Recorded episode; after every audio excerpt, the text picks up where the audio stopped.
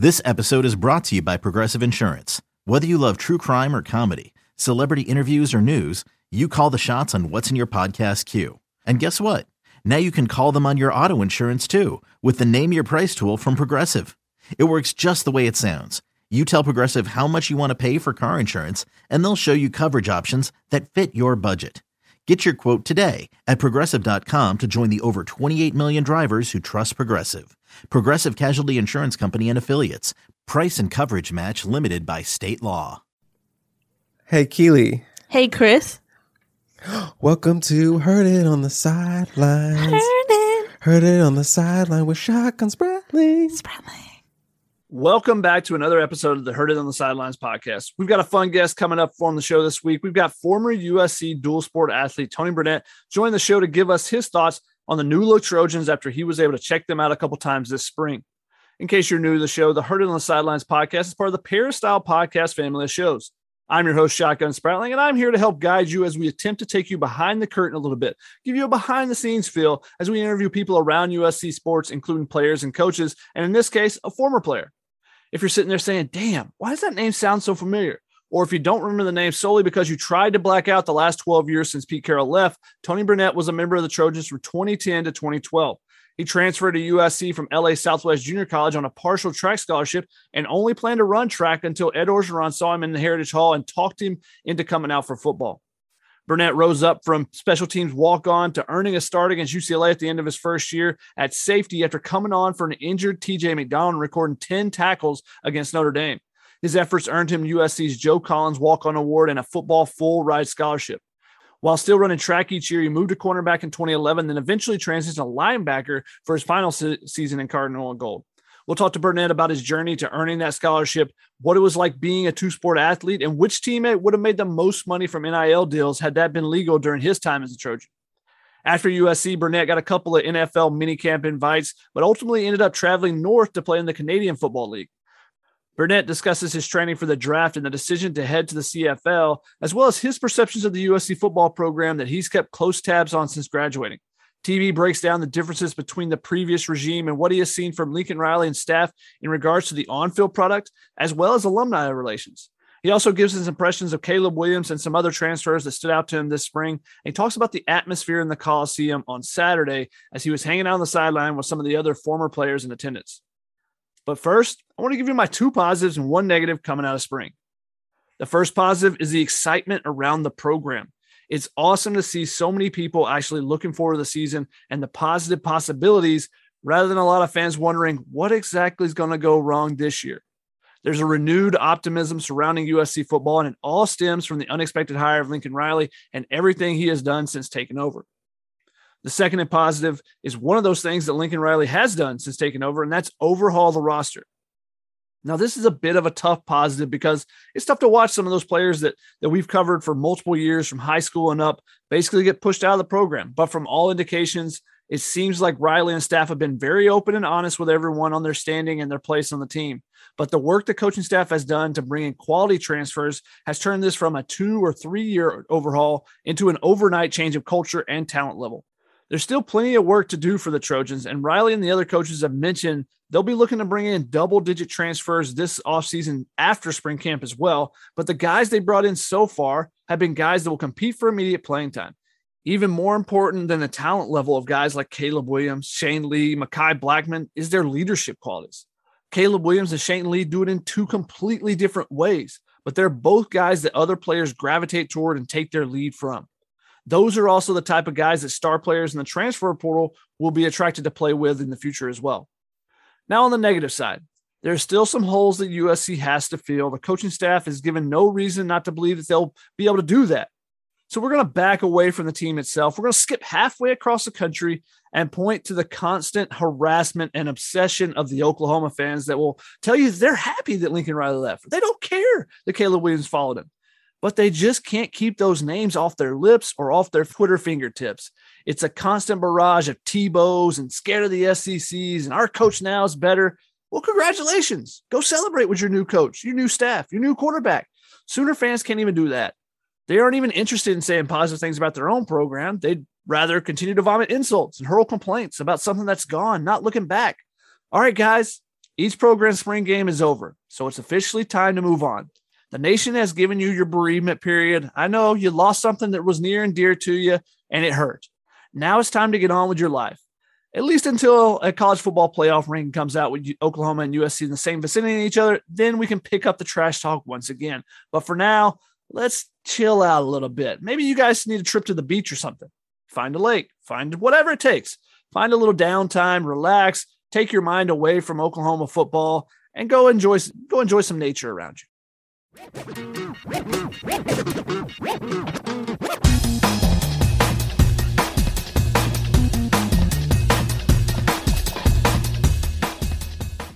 Let's now bring in our guest, former USC player Tony Burnett. TB, thanks for taking the time to join the It on the Sidelines podcast. One of my favorites. I definitely wanted to bring you in. I, have always enjoyed, I enjoyed covering Tony while he was at USC. He was a dual sport athlete at USC, running track and USC and uh, or and football, excuse me. And then he's been back multiple times throughout the process. You know, he played a little professionally, but always come back to, to support the Trojans. And he got an opportunity to check out the Trojans a couple times this spring. So wanted to pick his brain a little bit and thought his unique take, having played for Lane Kiffin, having seen everything from from there, from the progression from there, and then having seen a couple of, of oppor- getting a couple opportunities to check out the spring, you know, get his opinion on what he saw out there. But but TB, thanks so much for joining us. First off. Uh, no problem, man. Shotty, you know you my guy. You know, whenever you call, I'm gonna pick up the phone. So, you know, I'm here. Um, I'm open book, ready to get into it. Well, first thing, how was it being down the sideline, getting to catch up with some of your former teammates, like Leonard Williams, getting to see him around his first time around USC in a few years, and guys like Sua Cravens, who I think you helped recruit to USC while you were a player as well. Yeah, man, that was awesome, man. You know, getting to reconnect with my former teammates kind of restored the feeling, right? Like you know, went to war with these guys on the same grass. Like you smell that grass, and it kind of feels like game day all over again. Um, but just getting to see those guys, man, I haven't seen Leonard in a while. hadn't seen Zach Banner in a while. J.R. Tavai, haven't seen him in a while. Um, you know, because we're all adults now, right? It's not. It's kind of hard for us to catch up because we're all in different places of the world.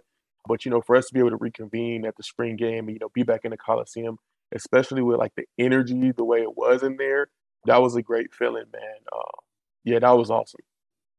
Yeah, just give me the energy overall. You know, you've been through spring games at USC. You know those off-season scrimmages and stuff that you have at, at different levels. What was this like in, in, comparison to what you experienced in the past? I, I think the biggest difference is you could feel like the anticipation, right? And um, you know, that's what it that's what it used to be, right? Like when we used to pull up in those buses, you know, rock the bus a little bit, uh, walk down the peristyle, walk through the field, eh, you know, there was always that anticipation, right, of like, you know, what the Trojans are going to do today. And I think, uh, you know, for a couple years, you know, obviously they're really good. In these last couple recent years, I, I think it was just like they came in with not anticipation, but with an expectation, right? Like they expected to be disappointed, right? So like you know, they weren't cheering, right? Like there was no energy. It was kind of just like, hey, I've been a season ticket holder since 1953 and I'm going to show up because this is what I do and I'm a Trojan fan, right? And now it's more like you can you can get that feeling back, right? Of like, man, I'm excited. Like, what are the Trojans going to do today? The energy was high. Again, usually for the spring game, right? There's only one side of the stadium that they see. Um, they sit they sat both sides you got ESPN out there. The kids are ready to go. And I think it didn't disappoint. I think there was a good showing out there. And, you know, I think that's, I'm like super excited for, I was telling uh, the AD, because, you know, I got to talk to him for a little bit.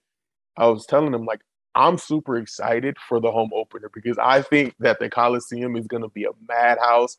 I think it's going to be the hottest ticket in town. So I'm really looking forward to that it should be really fun just to see where it goes from here. Obviously, the excitement coming into spring. Didn't get to see too much, even the media. You know, we only had a little bit of limited action. So it was first time for kind of everybody to see what was really going on out there on Saturday. And it was great to see so many of you guys coming back as well, the alum.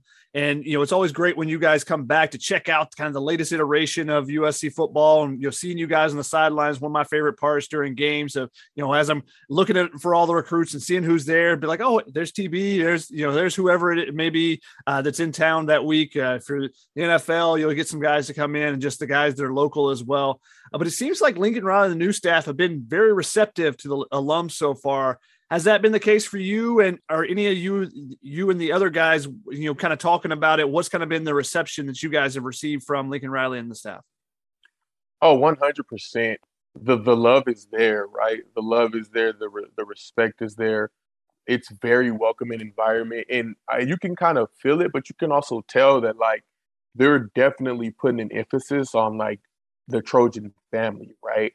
It's just it's just different, man. Like the last couple years, you know, when I used to walk in and around the building, like to be, for lack of better words, you kind of feel like an outcast, right? Like, you know, nobody says hi, like, you know what I mean? Like you may, you know, run across somebody that speaks to you, you know, but let me just clear up that like Clay was never one of those guys.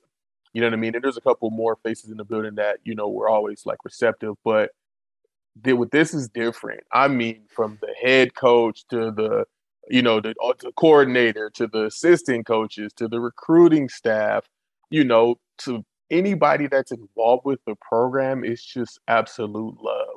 You know, the director of player development, it's just it's just love all the way around. Um, I definitely have to give a shout out to Cheryl Taplin. Um, you know, she's been making sure and you know putting a concerted effort, making sure that you know the alumni um, are getting around the program.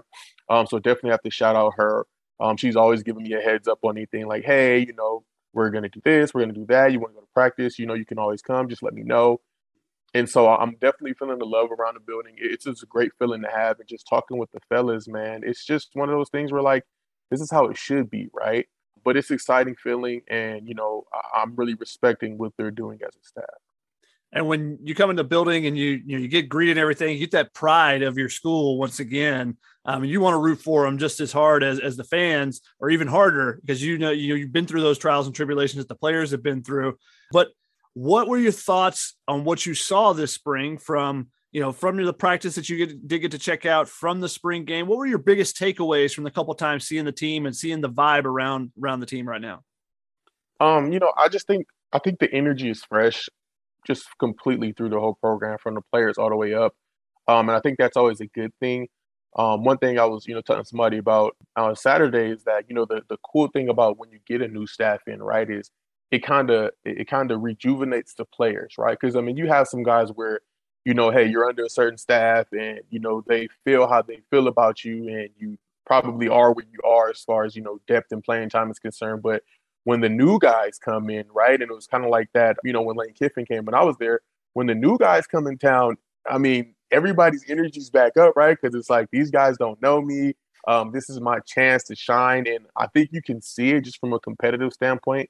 Um, in the practices, I mean, those kids are those kids are really going at it. But uh, most importantly, man, they're having fun with it, right? Like I think they're enjoying the competition, and I think that's one of the things that's always going to make a team be competitive, right? And, and and be a really good team is when you know guys embrace the competition, right? I mean, because competition is everywhere at the end of the day, but you know when you really embrace the competition, like when you really like even though it's your brother, you look at the guy, you know, lined up across from you, you want to beat him every single snap, and you're gonna let him know about it.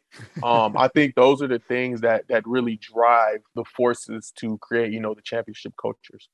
Now that's spoken like the, the cornerback days from you, not necessarily the linebacker safety days. You know, a cornerback mano a mano want to talk trash over there. Uh, I, I see you, I see you, TB You've been around uh, off and on since graduating in 2012, so you know you've seen the different staffs, the different iterations from from Lane Kiffin to Sark to Ed Orgeron, all those pieces along the way. Clay Helton to Lincoln Riley now is there something that felt different with Lincoln Riley and his staff versus the previous staffs? They've really been harping on culture and trying to change the culture. Is there something that feels a little bit different from what you've seen in the past at USC?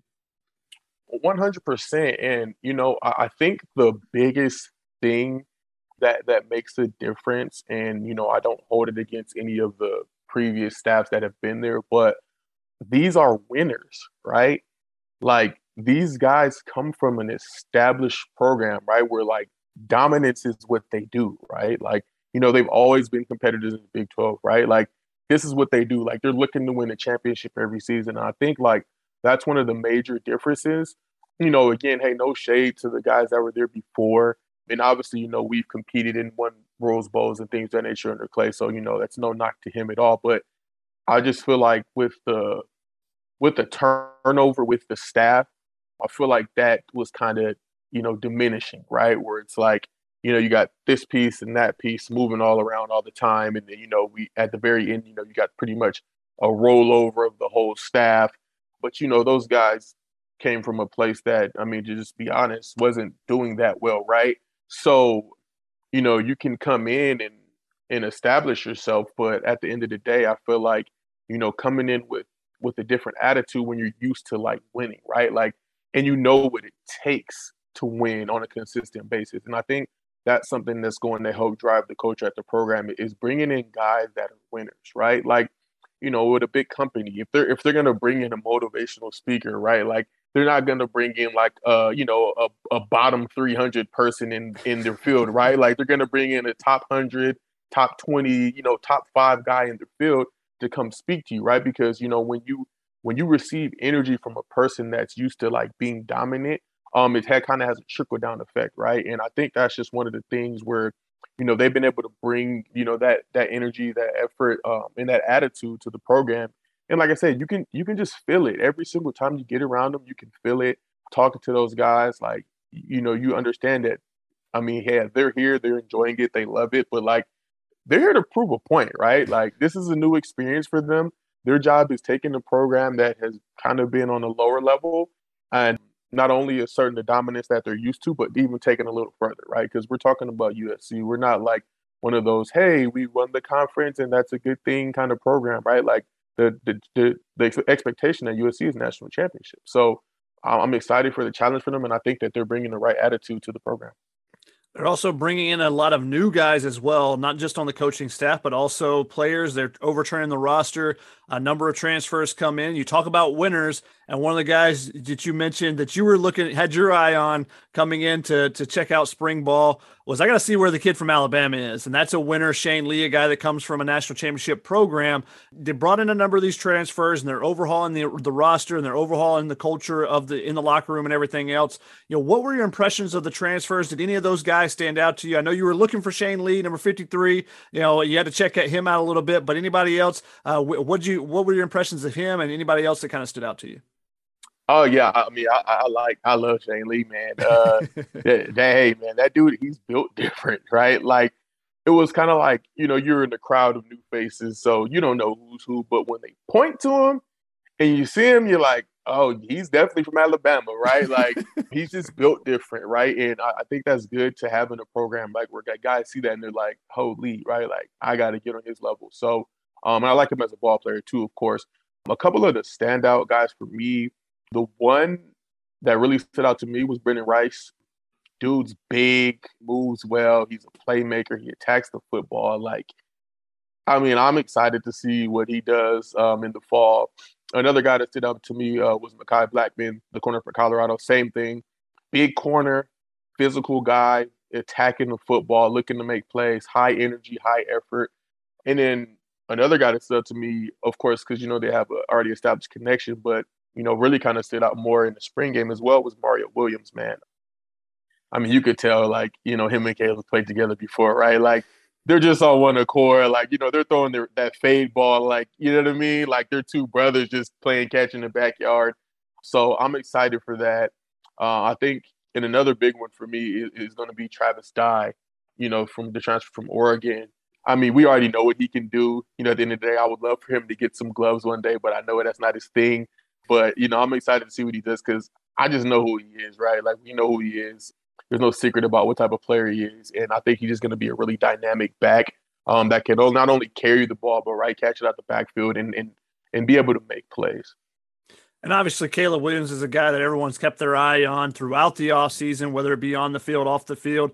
You had Matt Barkley as your starting quarterback during your time at USC. Uh, what kind of vibe did you get from watching Caleb Williams this spring and how he interacts with the team more so than just the you know we see the what he can do on the field. We saw that last year as well. But what kind of vibe did you get as far as you know his interactions with the players and how would you compare him maybe a little bit with Matt Barkley, who's another guy that always seemed to have a smile on his face and that everyone kind of gravitated towards uh, during your time? Yeah, definitely. You know, I'm going to address the second part first, just so I don't forget it you know, uh, both of them are fun-loving guys, right? So like when you look at when you look at the like similarities between Matt and Caleb, I think they're just both fun-loving guys. You know, really good energies, like you know, just guys that you feel like you know they they don't have bad days, right? Um, you know, they're always on the up and up, always you know, always cheeky kind of guys. So I feel like like that's their biggest you know similarity, and obviously you know their strong arms. But man, yeah, Caleb, he's just he, you could tell he loves it, and you could tell he loves what he does and you can tell he loves his teammates. You know, that's always something good to see and a good quality to have from your quarterback, right? That they enjoy it, they enjoy the competition. He, you know, he he, he talks a little bit um, at the end of the day, but you know that's not a bad thing. I actually love that he does because you need that fire, right? Because you know, right, like QB one is always going to be like the primary driving force, like on your team, right? So, you know, to have a guy like that that has some fire to him, you know I mean, that's a fun loving guy, you know, that brings the energy, but, you know, also backs it up. It's really good to see. And you can kind of tell that he can shut it on and shut it off, which I think is like really, really good quality to have, right? Because I mean, it's good to have fun and, it, and it, you know, it's good to be high energy and all that stuff. But, um, you know, when it's time to lock in, it's time to lock in. And you can, you can see it in him, you know, like, you know, transition from drill to drill. He's having fun, you know, might be talking to this person, talking to that person, smiling, you know, um, skipping over there. But you know, once the drill starts or once that period of practice starts, man, he, he's locked in, right? Like there's he's not distracted. So I think he's going to be a really good leader for the program. And also, too, you know, like I said, it, he's a winner, right? Like he, he's not used to anything other than winning. So I think that you know him being able to lead in the front and, and to show these guys what it's all about is going to be helpful and impactful for the program. Yeah, Lincoln Riley did mention that the best teams that he's been on, the championship teams, are teams that are led with, you know, player led leadership, but also that you have to have that QB one being a big part of that. The QB one has to be a leader if you want to have you know those championship caliber teams. And Caleb Williams is a guy who has come into LA and fully kind of embraced the LA experience so far. He's gotten a couple of NIL deals already. The big beats one that you know everyone around USC, the the athletes have really benefited from. You know, as his teammates all got got the gifts of the Beats headphones and you know the the earbuds and the the T-shirt and everything as well. So hooking up them. I thought it was interesting, and I don't know if you saw saw this, but he didn't not only hook up his teammates, he did that, but he also hooked up like Rush Romano, the athletic trainer. He hooked up to some of the coaches, the support staff. You know, what kind of precedent does that set uh, when your when your quarterback is doing that? What kind of a message does it send to the rest of the team when you have a, your QB one that's going out and doing something like that that he doesn't necessarily have to do, you know, for anyone past the starters or you know past the scholarship guys or maybe just the team members, but it just kept expanding and expanding. What does that kind of tell you about him? I mean, it is it is just it establishes the standard, right? Like like I said, it, it's it's one of those things where like you can tell from the from the top they're embracing the culture of family, right? And you know, for for this guy, right? Like again, he just got here. He doesn't know anybody in this building from a can of paint. You know what I mean? But um, you know, for him to be able to say, you know what, I'm in this position and I can be able to, you know, get this to everyone, and I mean literally everyone I think it just shows a lot about him, just you know, from a character perspective. And you know, at the end of the day, like Coach Riley said, right? Um, you know, player led, you know, programs and, and, quarterback one's being that guy, right? So, you know, when quarterback one uh, is doing those kind of things, right? Like, how could anybody else on the roster like not follow that lead, right?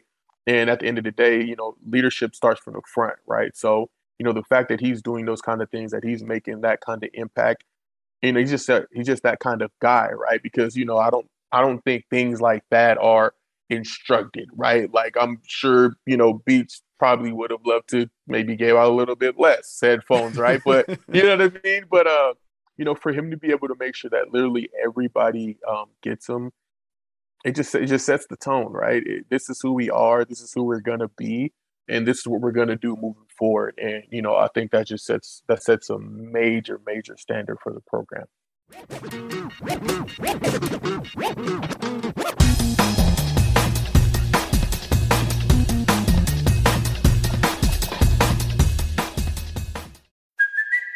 It's Kaley Cuoco for Priceline. Ready to go to your happy place for a happy price? Well, why didn't you say so? Just download the Priceline app right now and save up to 60% on hotels. So, whether it's Cousin Kevin's Kazoo concert in Kansas City, go Kevin, or Becky's Bachelorette Bash in Bermuda, you never have to miss a trip ever again. So, download the Priceline app today. Your savings are waiting. Go to your happy place for a happy price. Go to your happy price, Priceline. Another day is here, and you're ready for it. What to wear? Check. Breakfast, lunch, and dinner? Check. Planning for what's next and how to save for it? That's where Bank of America can help. For your financial to-dos, Bank of America has experts ready to help get you closer to your goals. Get started at one of our local financial centers or 24-7 in our mobile banking app. Find a location near you at bankofamerica.com slash talk to us. What would you like the power to do? Mobile banking requires downloading the app and is only available for select devices. Message and data rates may apply. Bank of America and a member FDIC.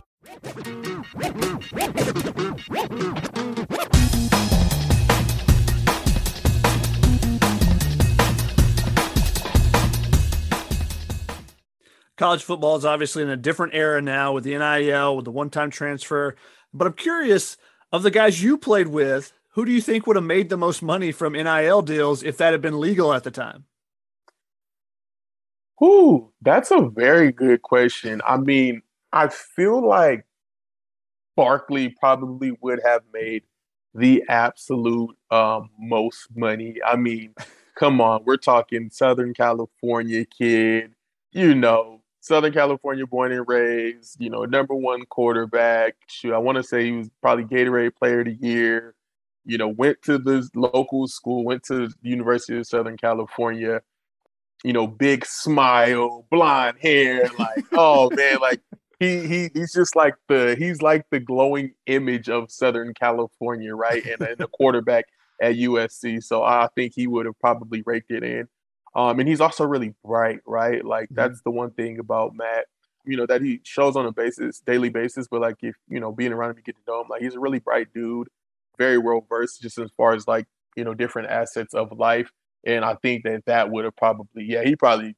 I don't even want to think about how much money he probably would have made, but I know he would have hooked us up with anything that he would have had going anyway. That definitely been one, and I think probably Robert Woods probably would have been another one and probably Marqise as well, right? Like I said, you're talking Southern California born and raised, like going to USC, right? Like I feel like that just does so much because you know people in the community already know you, right? Like you know you go to Serra, right? So everybody in Southern California already knows you, and then you're a major recruit from there, and then you go to the you know the premier school in Southern California, right? And I feel like those stars kind of just aligning for you would uh, would definitely pay you pretty well uh, if we had NIL back in those days. Yeah, it was good to see that Robert Woods getting uh, that the, his championship ring. So so unfortunate seeing him get hurt this year, not being able to participate in it. But I love the fact that you know that they were he was one of the first guys to hold the trophy. How his teammates kind of kind of uh, boosted him up during that whole uh, you know that whole Super Bowl week. Tells you how much he meant to everyone around there. And it's just unfortunate now they traded him away to the Titans, but we'll see what they can do in Tennessee uh, with Robert. We hope he, get, he gets fully healthy, gets back out on the field, and starts making some plays again. Speaking of money, if I remember correctly, you went from a walk on with a partial track scholarship to getting a full football ride during your time at USC. How did that change your life at the time? You know, going from a guy that's paying for school at USC, which I'm still doing, to someone that's getting getting everything taken care of. It, it definitely changes things for sure there's a lot that I don't have to deal with in life post football that obviously others have to deal with. So you know that's that's the most obvious and glaring thing.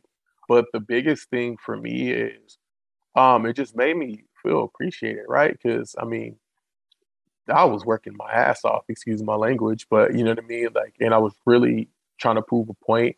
Um, and you know, to see that to see that uh, all culminate, get rewarded was, a very special feeling. Obviously, great on my mom as well because you know kind of saves her as well. So that's a cool thing.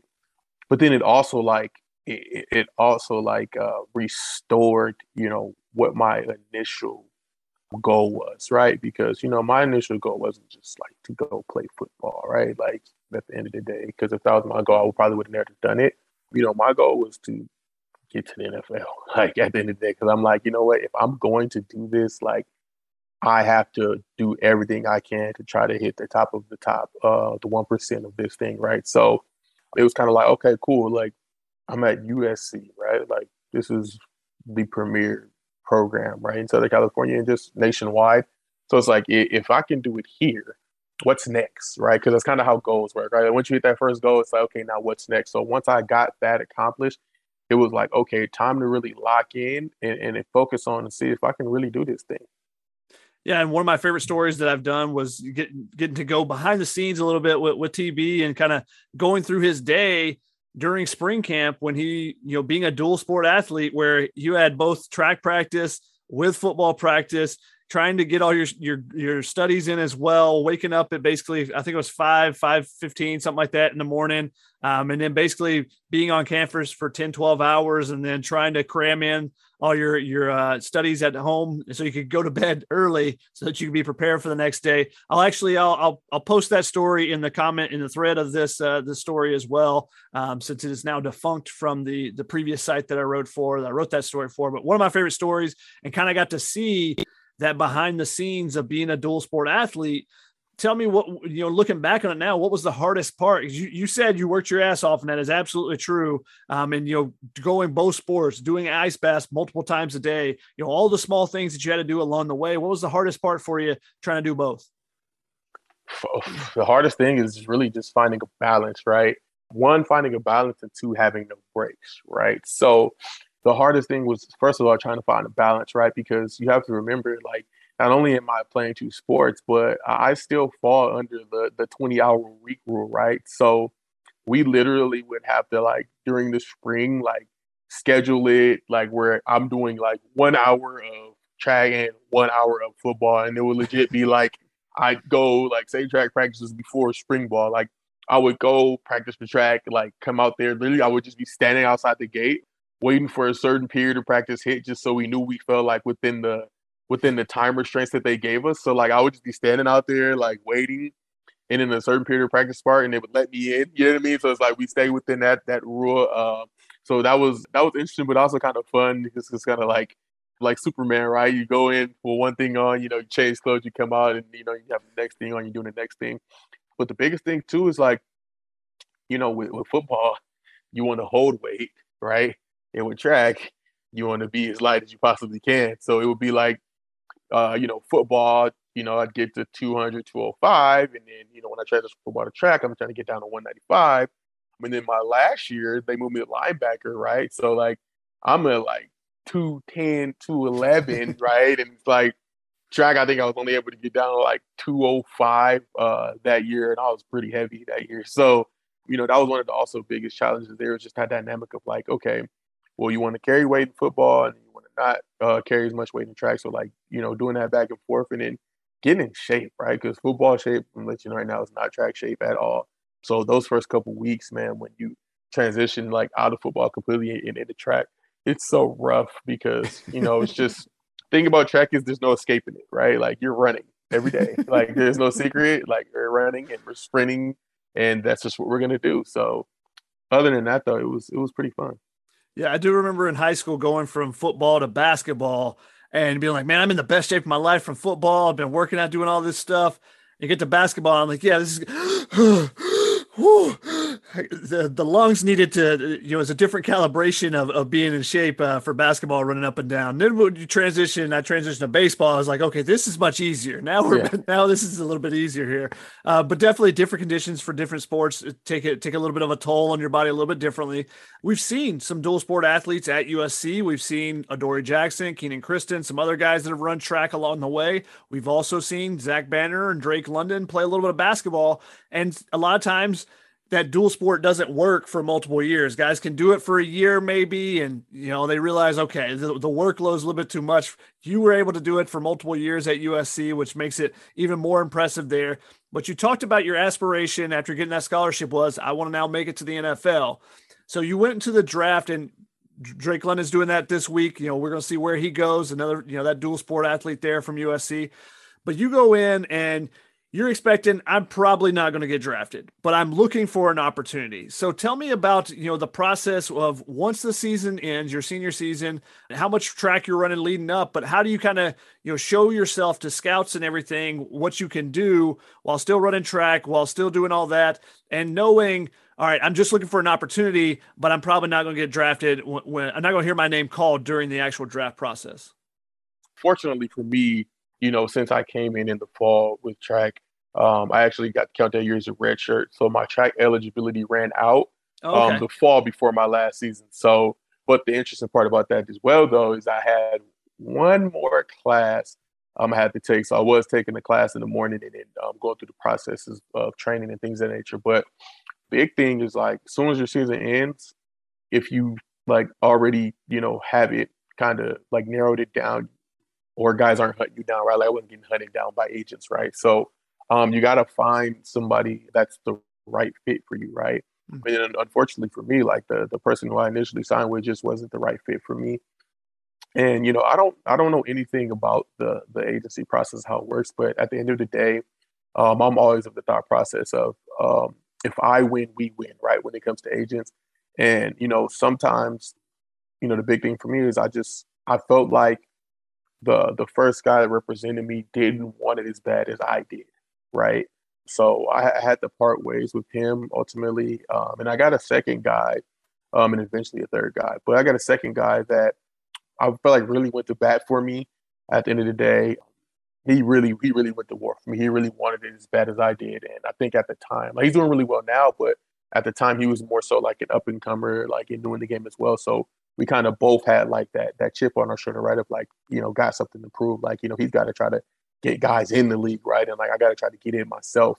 But that's the first thing you do is, is you settle down on an agent, um, and then it's pretty much just straight training. Like for me, I had to take one more class, which was simple. I think it was like an eight o'clock in the morning class, so I was like done by like nine thirty.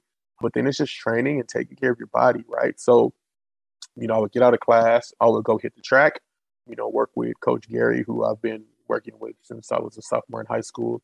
He actually has the the combine record holder he trained John Ross pre-draft. He, he's been DeSean Jackson's trainer since DeSean was like probably six years old.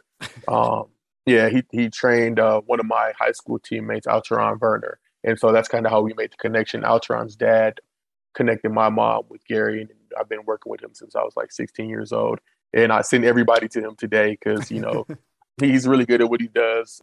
David Ausberry went to him 446 at like 230. Brandon Carswell went to him 446. I ran 449. Like, this is what he does legitimately. So, you know, I'm, I'm, I'm always going to, I'm always going to, you know, big, big up his name and tell people, hey, if you really want to go be fast, like, go see Coach Gary. Like, I know these facilities are going to, you know, get you with these bells and whistles and all that. But at the end of the day, like, his resume speaks for itself, right? Combine record holder. Like, you know I mean? It, there shouldn't be a question in mind, right? But then you do that. So then you do that and then he you know he does everything right? So we would do um, we would get on the track uh, work on our sprint mechanics you know work on our speed work. Then after that we would go straight to the weight room you know get get those weight lifts in. And then also too you know i was working with derek davis and irvin booker who gary irving and derek kind of like are a team. So it was pretty much all inclusive for me. So i'd work out with gary then i'd go see derek and work out with him get some field work in and that's pretty much all you're doing because for a guy like me, right, who like doesn't have the combine, so like your pro day is everything, right? Mm-hmm. So like you've got to be sharp, uh, you got to be on point. So you know, I, I, I, built that up, and I feel like I had a, a really good pro day for myself. And you know, the pre-draft process is it's pretty crazy, right? So although I wasn't technically like expecting my hear my name get called, I I thought I I thought I possibly would, just based off the simple fact of like you know, the, these teams, the, when you talk to them pre-draft, you know, they, they get all your contact information from you, right? So it's it's never really like sometimes it's a surprise, but it's never really a secret of which teams have their eyes on you because mm-hmm. like, you know, I had teams calling, you know, you had teams that request your physicals and stuff like that. So like I want to say like Houston, I talked to Kansas City pre-draft, San Francisco pre-draft. I want to say like Indy may have been another one that like requested physicals, but like some teams request for physicals and, and, you know ask the information you know to get your records from USC, but then some teams also like, hey, like we need your contact information, right? Like on some like you each contact information because this is you know this is the number we're gonna call. Like, what's the best number for you? Because you know obviously we draft you like this is the number we're gonna call. So a couple teams, um, I know Frisco for sure had requested my contact information, and so like they had a couple compensatory picks like at the very end of the draft. So I was like holding my breath. There was like two or three teams that like requested my information. So like the end of the draft, I was like, hold my, breath, like, come on, somebody call, somebody call, like somebody call. Um, because obviously you can't see the draft board, but you know, you just know they told you like, hey, what's the best number to contact uh you at, you know, things of that nature. So surprisingly for me, you know, I went undrafted. Like I said, kind of hurt because those compensatory picks at the end of that draft, the two, three teams that like requested my information had like I want to say maybe in the last like 15 picks might have had like six or seven. So I was like, oh, come on, somebody come get me. But that passed. You know, I was angry, of course, you know, because, you know, I wasn't like a, you know, perennial All American, anything like that. But, you know, at the end of the day, it's like, you know, you put in work and, you know what I mean? Like all, all stuff is happening pre draft. Like if I never had these conversations pre draft, I would have been like, oh, shit, nobody calling me. So that kind of hurt. But tell you to like, honestly, got truth. So as soon as the draft ended, um, I drove out to Huntington Beach, uh, parked at the pier, just kind of like literally looked at the water uh, for a little bit, just like kind of was, you know, reflecting to myself and just thinking about it, like, damn, like, you know, football might really be over. And I was just like, you know what, F it. Like, it's not over. Like, it's not over till it's over. So I literally, I ran like six miles, you know, down Huntington Beach, just like, you know what, take this as an opportunity. Like, you didn't get drafted, so you have to keep working. So I legitimately like, like went on like a six mile run drove back home, woke up the next day, back to training, right? It was back to training. I was working out every single day because I'm just like, you never know, stay ready. And ironically, I was working out at a local junior college with some of my friends. Like, you know, they were there just to work out, but like I was there, I was, you know, doing my training and my lifting. I got a call during my lift, 619 area code, never talked to me pre draft, and it was the Chargers. So they called me. Actually, I was literally legitimately in the middle of a lift 619 number called me. I'm like, okay, I'll go outside because I know who it was. I answered the phone. Hey, this Tony Burnett, blah, blah, blah, blah. Like, yeah, it was like, you know, one of the front office guys. Like, hey, we we want to bring you in. Because, you know, I did the mini camp with them before, but, you know, they didn't extend the contract at the time. But then they called me and they're like, can you be here? Like, you be here tomorrow? I was like, shit, I'll leave right now, right? Because San Diego is like two hours away. And so they were like, cool. So, like, I literally got off the phone, like, went in there, told my friends, like, we had a celebration um, you know, in the weight room, of course, and shit. I went home, showered, changed, packed the little stuff I had, and drove being straight down to San Diego, um, and went to training camp. So um, that was a pretty cool experience, though. But yeah, man, it, it's a lot that goes into it, but you you kind of have a good idea of what's going to happen or who's kind of looking at you pre-draft, uh, post-draft. That's when it kind of gets to the air. And then eventually you end up making your way north from San Diego, a little bit, a little bit, a little bit further distance. You weren't just driving on this one. You end up in the CFL. What led you to to make it up to Canada, and you know what was kind of the biggest adjustment of playing in the CFL? Yeah, so um, the the thing for me was, you know, I kind of watched right, like you know, I've been there. You know, you go to SC, right? So you see all these guys like go through the draft process, and and and even friends I went to other schools, and you, you kind of watch them like go through the draft process, make a training camp roster, get get cut next offseason, the same thing, right? Like go through the process, train again, do a pro day, get on a, a training camp roster, get cut, right? And like the biggest thing with football that people don't realize is that sometimes it's really not even a matter of talent. It's it's legitimately at the pro level, like what have you done lately, kind of thing, right? So what happens is you go to these training camps, you get cut one year, two years, right? And now you're you're circling back around, and now it's year three, right? So it's like you haven't played football, meaningful football, in two seasons now, going on the third.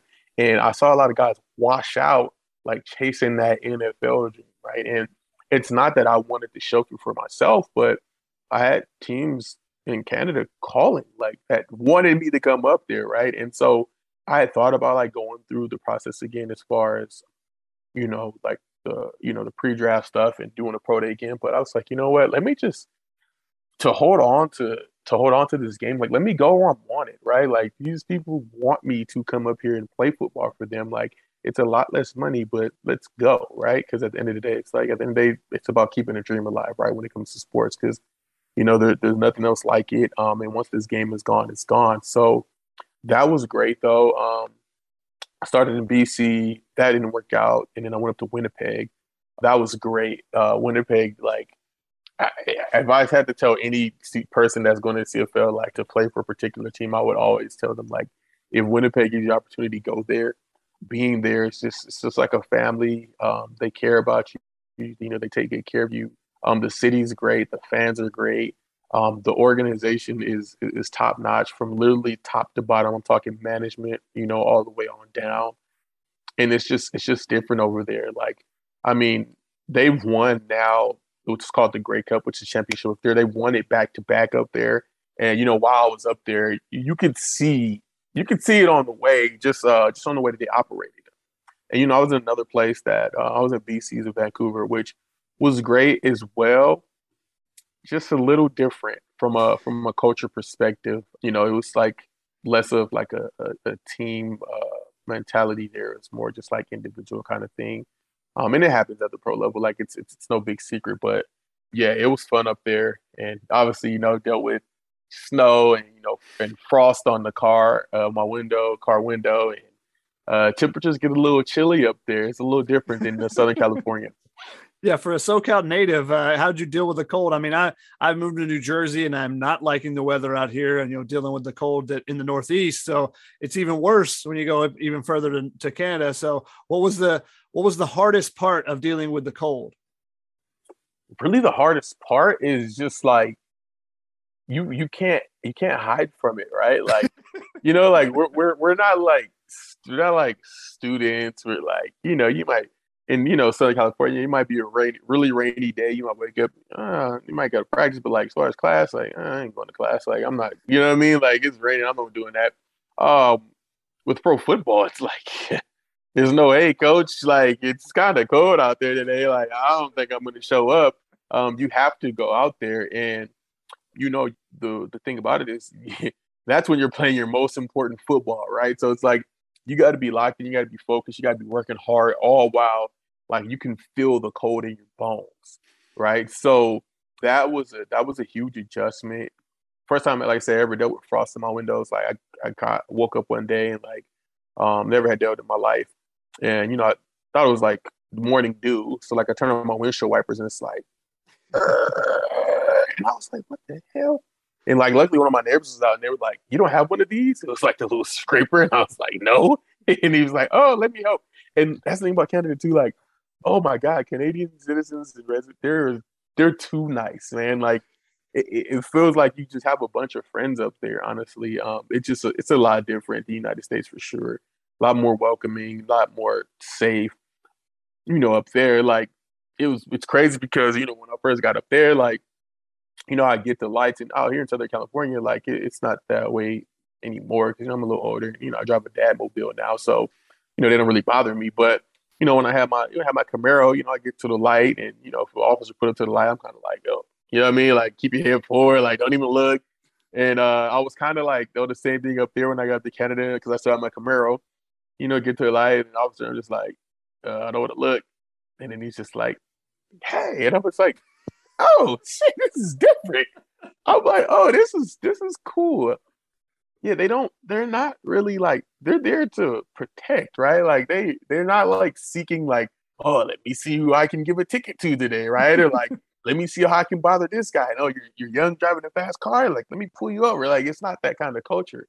So that was one of the greatest things for me. It was like a it was like a culture shock to me just to see how welcoming and inviting that people can be. Like you know, I guess when, you know, for lack of better terms, like the egos out the equation, right? Because I just don't feel like there's a lot of egos up there in Canada. I feel like they're just people that want to coexist with each other and, you know, just live their life. So that was pretty fun. But yeah, that code is yeah, that code is a different beast. it's it's a little bit different. Uh, you did move back to LA. Uh, you know, the LA community is glad to have you back, TB. And yeah, thanks so much for taking the time. Got one final question for you. The name of the podcast is Heard on the Sideline. So give me the craziest thing you've seen or heard while you've been in a game or on the sideline.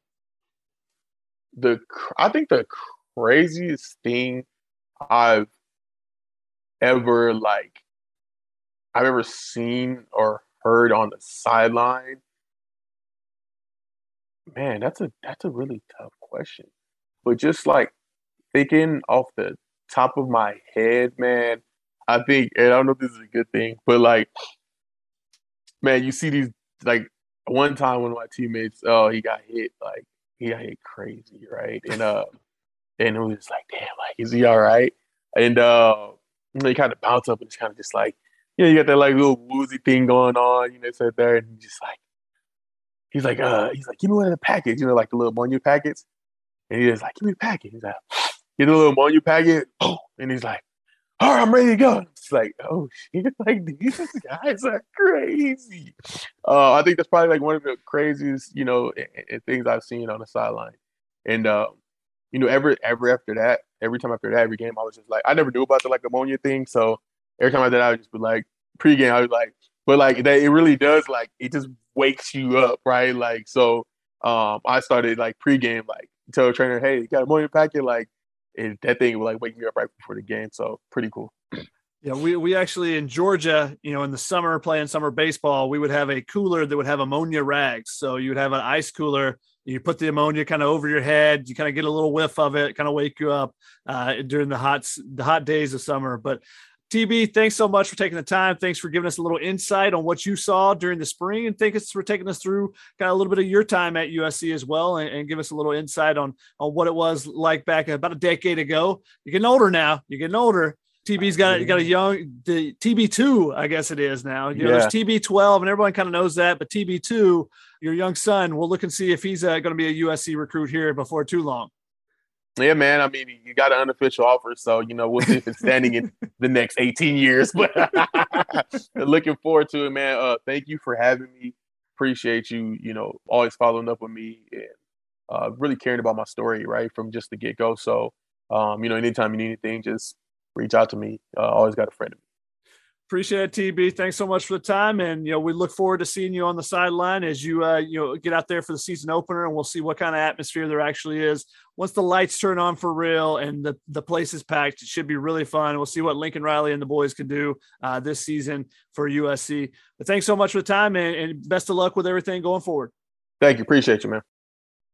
Thanks so much to my guy, Tony Burnett, for joining us on the Heard It on the Sidelines podcast. Before we get out of here, we had one question emailed in for the Heard It pod. And as a reminder, you can always leave us a voicemail or text us at 424 254 9141 or email in your questions to podcast at uscfootball.com. Just make sure you mention it's for the Heard It on the Sidelines podcast.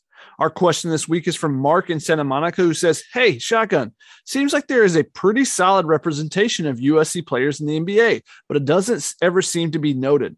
They're usually not the top star players, except for maybe DeMar, DeRozan, but so many players who seem to be just okay at SC have had some solid careers in the NBA. Are recruits taking notice of this? Thanks. Thanks for the question, Mark. And it's definitely been fun to watch as the number of Trojans continues to expand in the NBA with 10 guys in the league this season. I believe somewhere around 25 total guys playing professionally, both overseas and in the NBA. And this postseason has been a showcase for USC players with seven of the 10 guys in the NBA making it to at least the play in tournament. That starts with Evan Mobley, who was robbed of the Rookie of the Year award, in my opinion. He finished second in the closest voting of the award since they started using the current voting format like 20 years ago. But Mobley had a strong showing in the Cavaliers' two play in turning games. He had 19 points and seven rebounds in the first one, then 18 and eight in the second one. He also had seven combined assists and four blocks. He's going to be a beast for years to come. It's going to be really fun to watch as that young Cleveland team continues to grow. He was ultimately bested by his former Compton Magic teammate and another Trojan, Onyeka Okongwu, who only had two points against the Cavs, but was plus 21 in 29 minutes in that game to help the Hawks beat Cleveland and earn the number eight seed. Of course, it was a short playoff stint for Atlanta after that. But when Big O played well, it helped propel the Hawks to play their best, including when he played the entire fourth quarter and was plus 19, helping Atlanta get its lone win against the Miami Heat. But ultimately, the Heat eliminated my Hawks tear, single tear down the cheek on that one. But at least we got to see another former USC big man, Dewayne Dedmon, play well and advance with Miami. He averaged 4.2 points and 3.6 rebounds while shooting 69% on his two point attempts in only nine and a half minutes per game as one of the lone bigs to come off the bench for the Heat. We'll see if he's used a little bit more in their next series, especially if they play the 76ers and Joel Embiid might need those big bodies a little bit more. Also in the East, the Bulls were led by the Trojan duo of DeMar DeRozan and Nikola Vucevic, who combined to average 40 points and nearly 20 rebounds per game. Obviously, the big highlight of that was DeRozan having one of the best performances of the playoffs in game two, scoring a new playoff career high for him, 41 points.